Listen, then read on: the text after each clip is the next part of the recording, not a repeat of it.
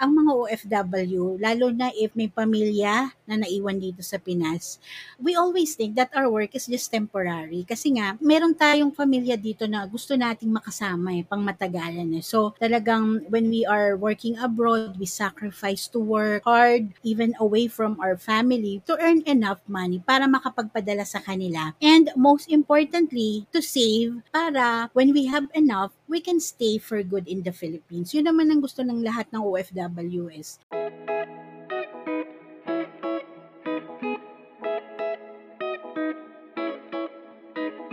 Hi guys!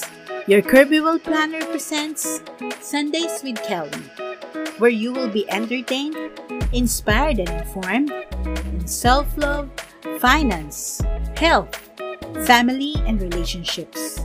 I am your host, Kelly Tablan. If this is your first time here, please follow this podcast. Remember, you can be the best that you can become. Just believe in yourself.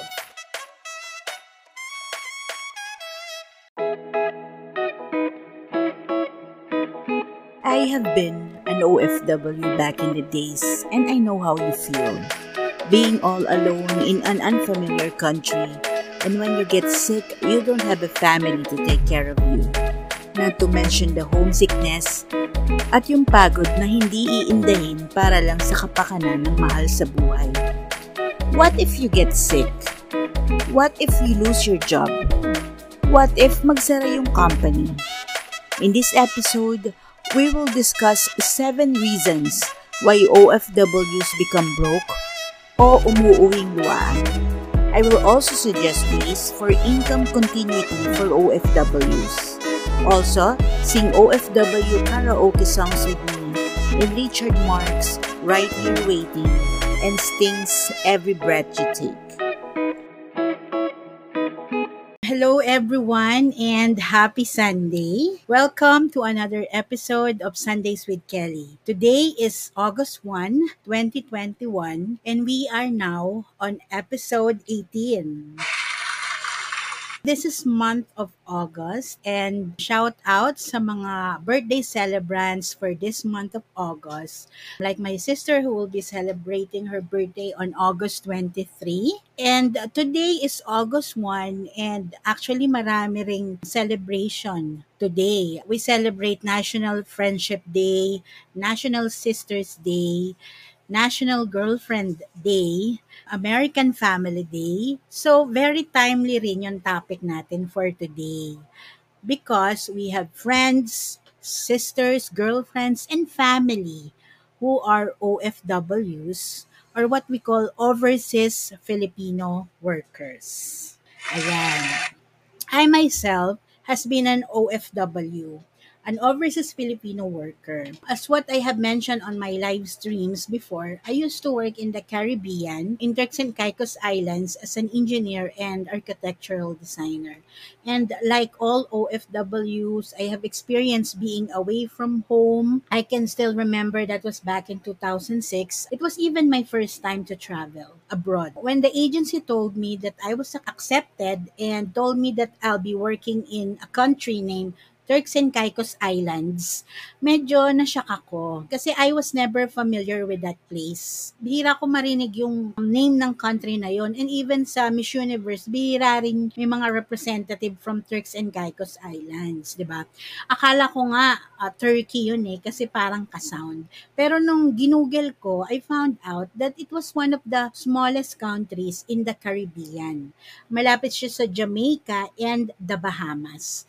Um, it's a tropical tropical country, para siyang Maldives, if you're familiar with Maldives. And this is where NBA stars, celebrities often stay or go for vacation kasi malapit lang siya sa US, malapit siya sa Miami, and also malapit rin siya sa UK, sa London. Kasi when I went there, um, yung connecting flights ko, Heathrow, London, UK, papunta sa Caribbean, papunta sa Turks and Caicos Islands, sa Providenciales, yun yung pinaka-city city kung, kung saan ako nag-work. So, actually, napadaan din ako sa London nga. Pero sa airport lang ako kasi connecting flights lang yon.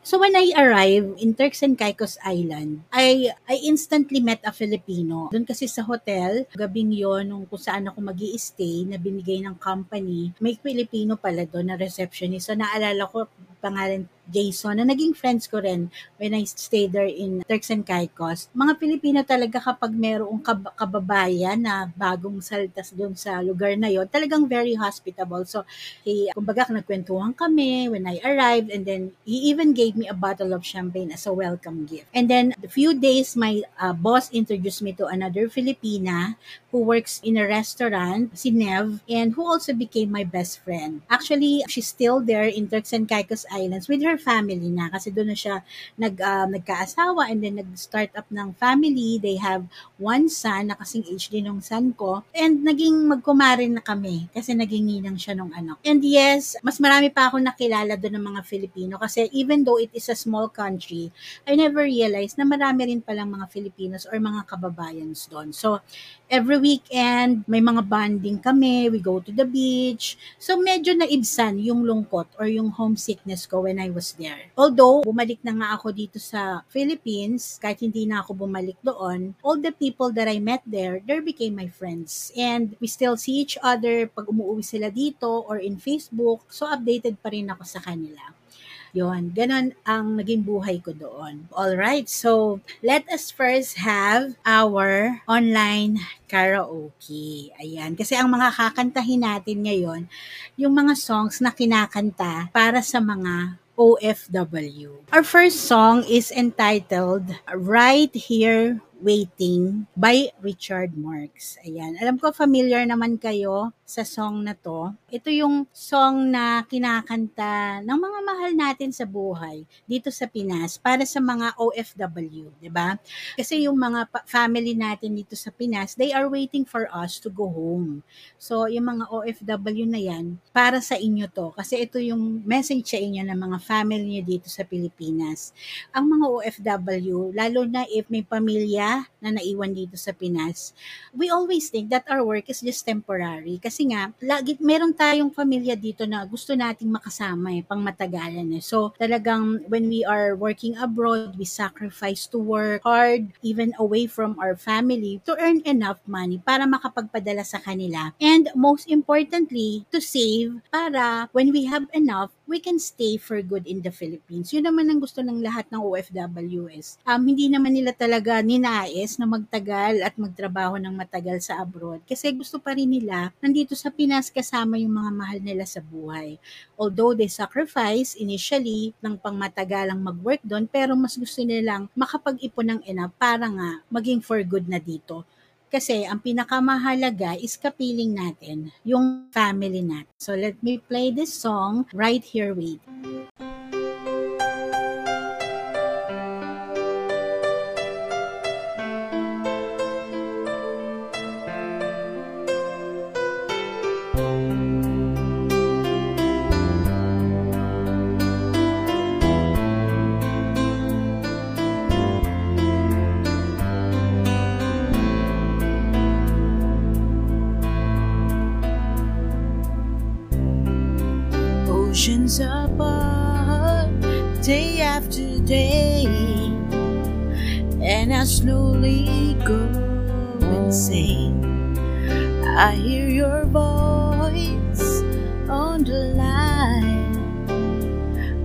it doesn't stop the pain. If I see you next to never, how can we say forever? Wherever you go, whatever you do, I will be right here waiting for you. Whatever it takes, oh, how my breaks, I will be right here waiting for you.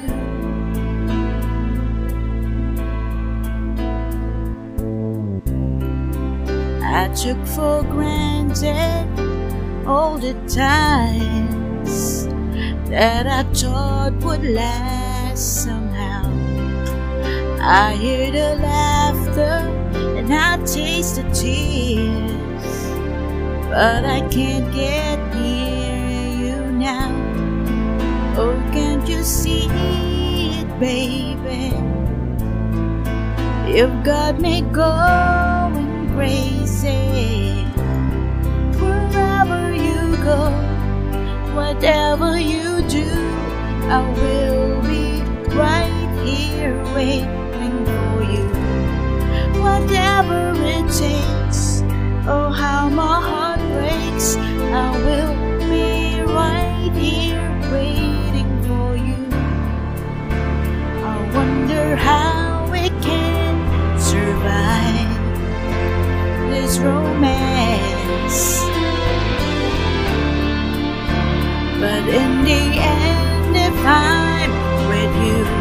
I'll take the chance.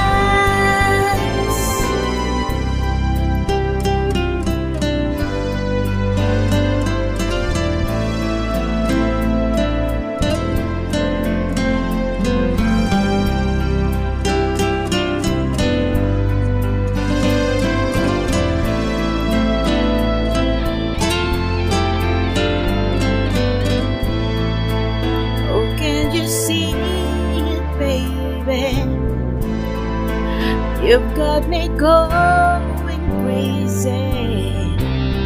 Wherever you go, whatever you do, I will be right here waiting for you. Whatever it takes, oh, how my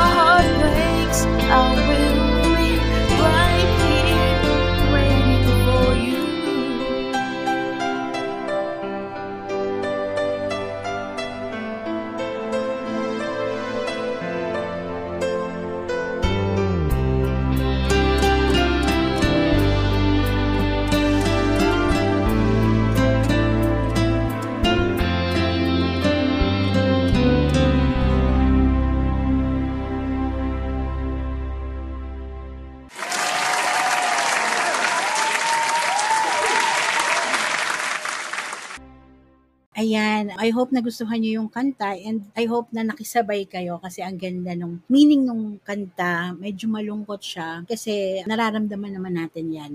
Lalo na pag meron tayong kapamilya na nasa ibang bansa, we miss them and we are always waiting for them to go home. Kaya nga pag umuwi sila dito, talagang todo celebration tayo kasi we really want to spend time with them, with them and to celebrate that, right? Alright, so again, Sundays with Kelly, episode 18 is about income continuity for OFWs. Kapag narinig kasi natin yung word na OFW, di ba, una nating naiisip, big time, maraming pera, maraming properties, di ba? Actually, you know, out of 3 million, al- 3.4 million, almost 4 million documented OFWs, 19% yung nawalan ng trabaho because of COVID-19 pandemic. That is 19%, so that's roughly like 650,000 ang nawalan ng trabaho sa buong Pilipinas. So, meaning, um, yung iba, hindi hindi hindi man nawalan ng trabaho pero kumbaga nag-stop yung trabaho kasi kailangan pauwiin ang mga OFWs dito or naging work from home sila, 'di ba? Or nagsara yung mga company. Kumbaga, nahirapan, nahirapan ang mga OFW kasi hindi sila pwedeng lumabas para mag-report for work. Napakalaki ng effect, large scale yung naging effect sa global economy ng because of the COVID-19 or coronavirus disease, 'di ba? Pinakamahirap talaga na naapektuhan ang mga OFWs kasi kailangan silang pauwiin. Kumbaga, bukod sa nakauwi na sila, nagkaroon din ng travel restrictions. Um, Yung mga yung government natin nagkaroon ng ban na hindi mo na magpapaalis din ng mga healthcare workers kasi meron din kakulangan tayo ng medical professionals dito sa Pilipinas. Mas kailangan natin. So nagkaroon din ng mga problemang ganyan. And just to give you an idea, top countries for OFWs in 2019, that is according to workabroad.ph, January 2019 to June 2019 listings, ayan yung mga countries na mas ma- marami talaga yung mga OFWs. Number one ang Saudi Arabia, second Qatar, third Kuwait, fourth United Arab Emirates, fifth Australia, sixth Oman, seventh United Kingdom, eighth Bahrain, 9 Angola, and 10 Brunei. So, combination niya ng lahat ng mga industries like healthcare industry, food and beverage service, hospitality, engineering, maintenance or repair, manufacturing industry, beauty and fitness industry, as well as sales. However, sadly, may mga OFWs talaga na umuuwi ng Pilipinas na walang ipon. Broke, 'di ba? Marami akong kilalang OFWs eh. Sila mismo yung OFW or parents nila. Hindi lang ako, my sister is even an OFW in Singapore. That is why as a financial wealth planner, I always remind her of what to do, what to start up, planning, retirement, insurance, 'di ba? So, gusto ko ring i-educate lahat ng mga OFW na nanonood today or even if you have family or kakilala na OFW, please don't hesitate to share this live stream or this video. Kasi tulungan natin sila. I'll be sharing seven reasons why OFWs become broke or umuwi na luhuan dahil walang ipon, walang naipundar, lubog sa utang, or walang nakalaan for income continuity. So tulad na lang nung story ko, 'di ba? After two years contract back in 2006 when I work in um, Turks and Caicos Island, nagkaroon ng global recession. So nagsara yung company na pinagtatrabahuhan ko. Tapos na taon pa noon na I got pregnant. So, pag uwi ko ng Pinas, ang bilis na ubos yung savings ko. Kasi bukod sa malaki yung gastos ko sa hospital, nakwento ko nga, premature birth ako, cesarean pa kasi nag-pre-eclampsia ako, 7 months old yung baby ko nang pinanganak ko. Almost 200,000 yung hospital bill ko doon. And then, hindi rin ako nakabalik ulit sa abroad. Ito na lang din ako nag-work ulit sa Pinas. I want to be with my baby. Pero buti na lang, meron ng nabiling properties na maipundar ako na napaupahan ko. Kaya kahit nag, kumbaga habang nag-work ako, meron pa rin passive income. Pero maraming OFW stories na pag uwi dito sa Pinas, ilang months lang, kailangan na nila ulit mag-apply ng trabaho papuntang abroad. Kasi naubos agad ang savings, 'di ba? E paano kung hindi ka napasado sa edad mo na umalis ulit? Or paano kung bagsak ka na sa medical? Marami akong kilalang seaman. Yearly, umuwi dito. Pero kala nila healthy sila nung nagpa-medical, hindi na pwede sumampa ng barko. ba? Diba? What if it will happen to you? Bagsak na sa medical, hindi ka na healthy. Paano ka pa makakapag-abroad, di ba? Paano na yung pamilya mo? Paano kung wala kang ipon? So, I'll be sharing the seven reasons why OFWs become broke or umuuwing luhaan dito sa Pinas. Let's start with number one. Ayan, expensive cost of living. Kasi hindi naman lahat ng OFW stay in or provided ng company yung accommodation. Like ako, uh, sa first year, first year ko lang sa work, ako binigyan ng place to stay nung second year ko ng work, um, naghanap na ako ng apartment. Siyempre, naghanap ako ng cashier ko sa apartment kasi yung upa ko noon, mahal, $500 or $1,000 per month. So, kung i-convert mo yun into peso, that's 25,000 to 50,000 per month. Eh, medyo mura pa nun. Paano na ngayon ang cost of living, di ba? So, renta pa lang yun ng bahay. Paano yung utilities? Kuryente, tubig, wifi, di ba? And of course, yung meals mo in a day. Transportation mo. And if you have a car, yung panggas mo, di ba? So actually, ang cost of living is approximately 40 to 60% ng sweldo ng OFWs.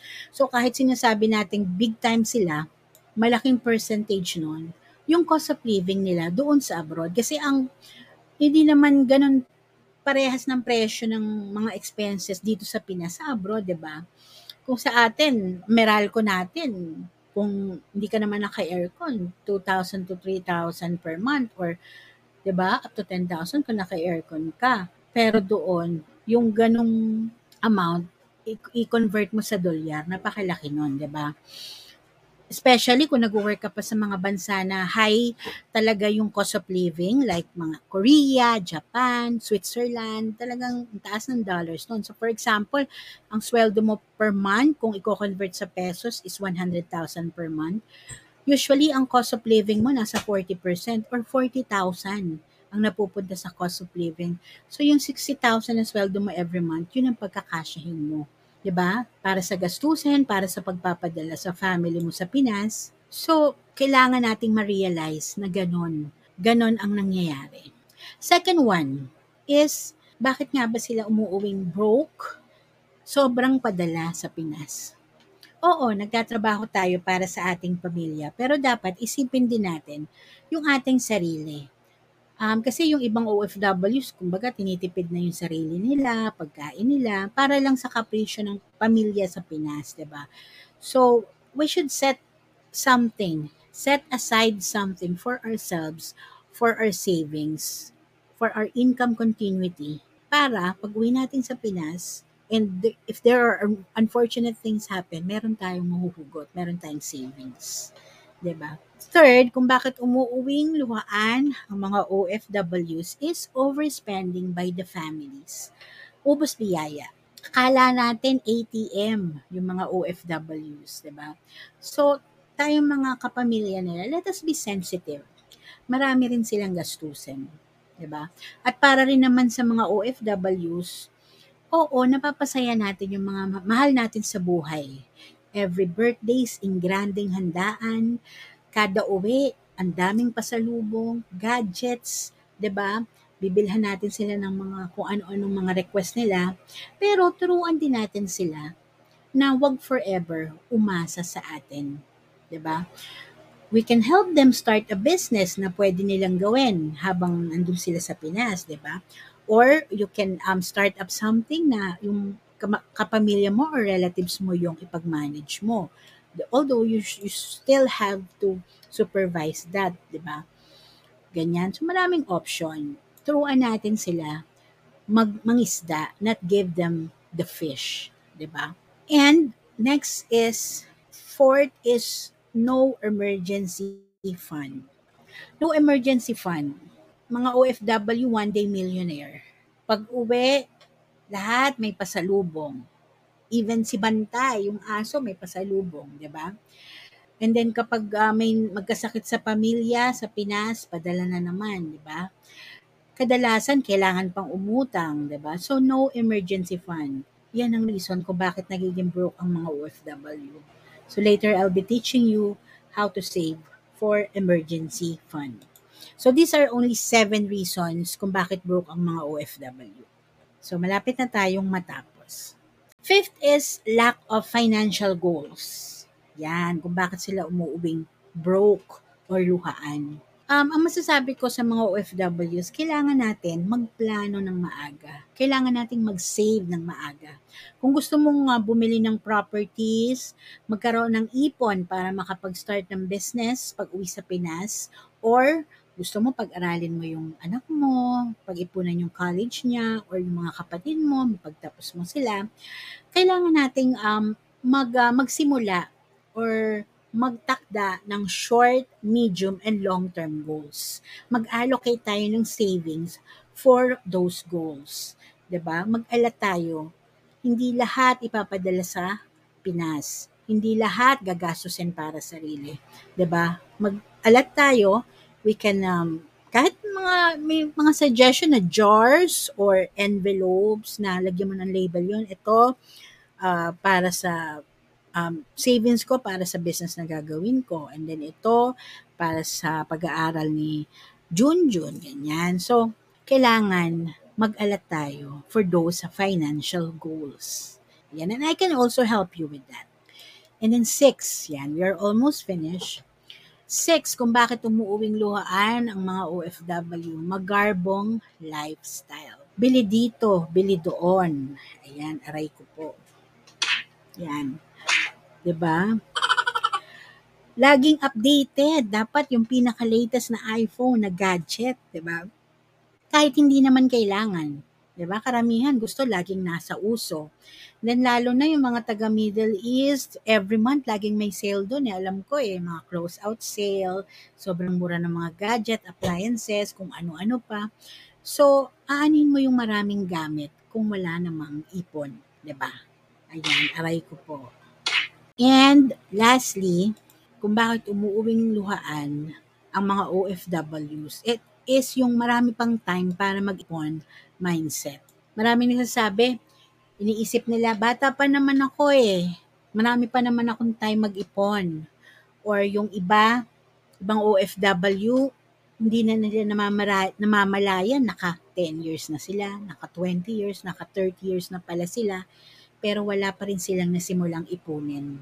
And then kung kailan sila nagising, huli na ang lahat. Akala kasi nila unlimited income sila. Hindi nila alam, hindi nila namamalayan, nauubos na pala ang kanilang puhunan. At ano yung puhunan na yon? Yun yung kanilang lakas, yung kanilang edad, at yung kanilang health. Paubos na ng paubos. 'Di ba? Hindi naman tayo pabata, 'di ba? So pag-isipan natin yung mga yan. Para sa mga OFWs dito, or para sa mga nagbabalak mag-OFW, hindi pa huli ang lahat. Hindi pa huli ang panahon. Napanood mo tong live stream ko for a reasons. Ayan. So, again, um, let me summarize muna yung seven reasons na minention ko kanina. Um, seven reasons why OFWs become broke or umuuwi ng luhaan is expensive cost of living, sobrang padala sa Pinas. Third is overspending by the families. Fourth is no emergency fund. Fifth is lack of financial goals. Sixth, magarbong lifestyle. And then seven, marami pang time para mag-ipon mindset. So, um, pag-isipan nyo yan, guys. There is a reason kung ba't mo to napanood. So, let me educate you about income continuity for OFWs. What it is? So it is a planning to ensure financial security in the term of long-term absence from work due to termination, long-term illness, and other reasons. So like ako nga, uh, nag-close yung company namin because of global recession. That could be one reason or hindi mo alam, pwede ka ma-terminate sa work or emergency family matters, 'di ba? Kailangan mong umuwi. Si uh, Mister nagloko, 'di ba? Si Mrs. nagloko, 'di ba? Um, kailangan talaga kasama mo yung family mo if you if you want to really make it work, 'di ba? Or yung anak mo, 'di ba? May um, friend ako na OFW, lumaki siya na hindi kumbaga hindi niya kasama yung mother niya. So nung umuwi yung mother niya dito, malaki na siya, ano na siya, nag-work na siya. So, parang hindi sila ganun ka-close. It took a while para mabalik yung closeness nilang ganun. So, uh, much better na when you are abroad, when you are working now as an OFW, this could be an an opener, eye opener for you. Pag-isipan mo kung ano yung mga priorities mo, 'di ba? Kung ano yung mga importanteng bagay, hindi lang para sa sarili mo, kundi para sa family mo. So, let me share the rule of thumb for savings para to sa mga OFW. So, paano ba natin paghahandaan yung income continuity na yan? First, um, emergency fund. So, at least 3 to 6 months worth of income. So, kung ang sweldo mo is 100,000 a month, so at least 300,000 meron kang liquid na or money na nakasave sa bank na pwede mong withdrawin anytime na magkaroon ng emergency. And then also 20% ng monthly um, income mo, i-allot mo sa savings and investment. Um, we have um, uh, mutual funds or what we call um, variable unit link na may insurance na, meron ka pang savings and investment. Um, 20% of your um, salary, you can allot for that para um, that is long-term investment when the time comes na uuwi ka na dito for good sa Pinas, meron kang savings for that na you can use to start up a business, to buy a property, or kung anumang reason, 'di ba? Para sa sarili mo or para sa pamilya mo. And then um 5% medical fund kasi hindi naman natin maiiwasan, 'di ba? Na pag nandito ka na sa Pinas, syempre, pag magkakaedad ka na, pwede kang magkasakit. So at least meron kang um, health insurance for that, a medical savings fund for that, di ba? And critical illness protection, yan ang napaka-importante. Kasi kahit mga bata ngayon, pwedeng magka-critical illness, di ba? Um, even COVID, di ba? COVID, ang critical illness dyan, yung mga organ failure, lung failure, di ba? So at least kung magkano man ang um, income mo, one year, per one year mo, for example, 1.2 million, o dapat insured ka for 5 years. That's dapat 6, 6 million, ganyan. Insurance mo for your critical illness, di ba? Yan yung mga rule of thumb. Ibig sabihin, yung mga standard suggested na kailangan mong isave for yourself and for your family. 'Di ba? Kasi we never know what could happen in the future. Ayan. So, mga suggestion lang yan. And syempre, mas maganda kung much higher pa yung masasave mo for those types of um, necessities or emergencies in the future. Ayan. Okay, so I hope na marami kayong um, natutunan at na-realize with this um, lesson for today or yung aking na share about income continuity for OFWs. Ayan. Okay, so for our last karaoke song, let's sing another song um, related to OFWs. Ayan. Actually, itong song naman ito kasi I recently watched a um a video um shinare ng friend ko yung kung napanood niyo yung uh, cover ng I'll Be Missing You ng BTS, yung K-pop. Ang ganda ng pagkaka uh, nila noon. Although kasi um, hindi ko feel mag-rap ngayon. So, since I want still want to sing that song, yung original song na lang ang kakantahin natin ngayon, which is sung by Sting, Every Breath You Take.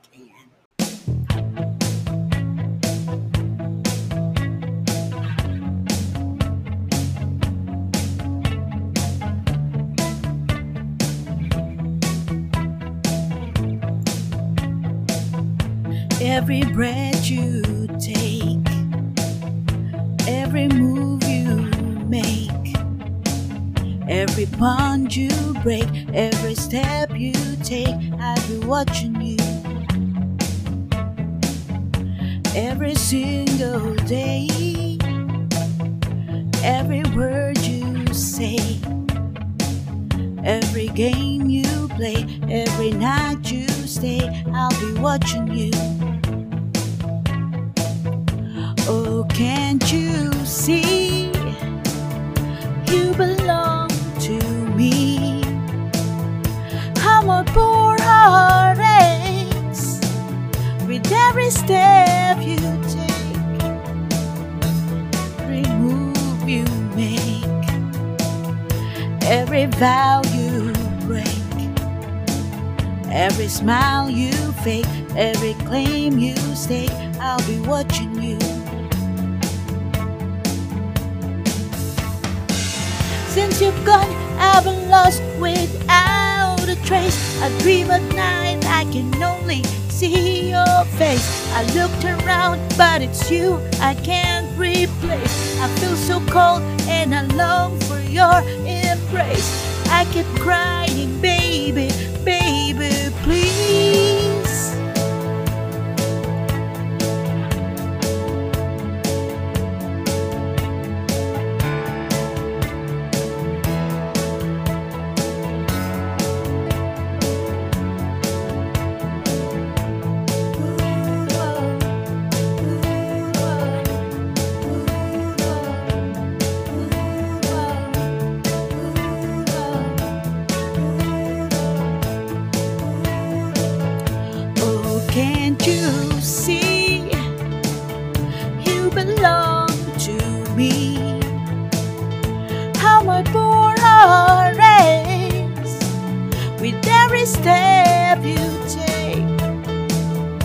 every breath you take, every move you make, every bond you break, every step you take. I'll be watching you. Every move you make, every step you take, I'll be watching you.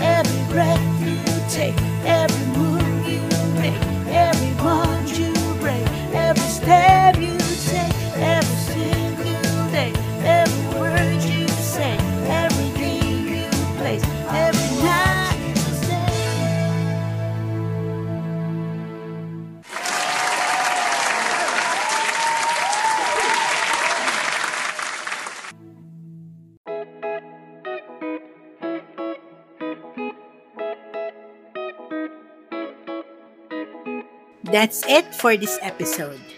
Thank you so much for listening to Sundays with Kelly.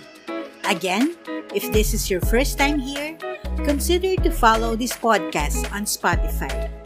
For more of our content, you may like and follow our Facebook page or subscribe to our YouTube channel. The name is Your Kirby World Planner. We are also on Instagram and Twitter. Catch you again next Sunday, and remember, you can be the best that you can become. Just believe in yourself.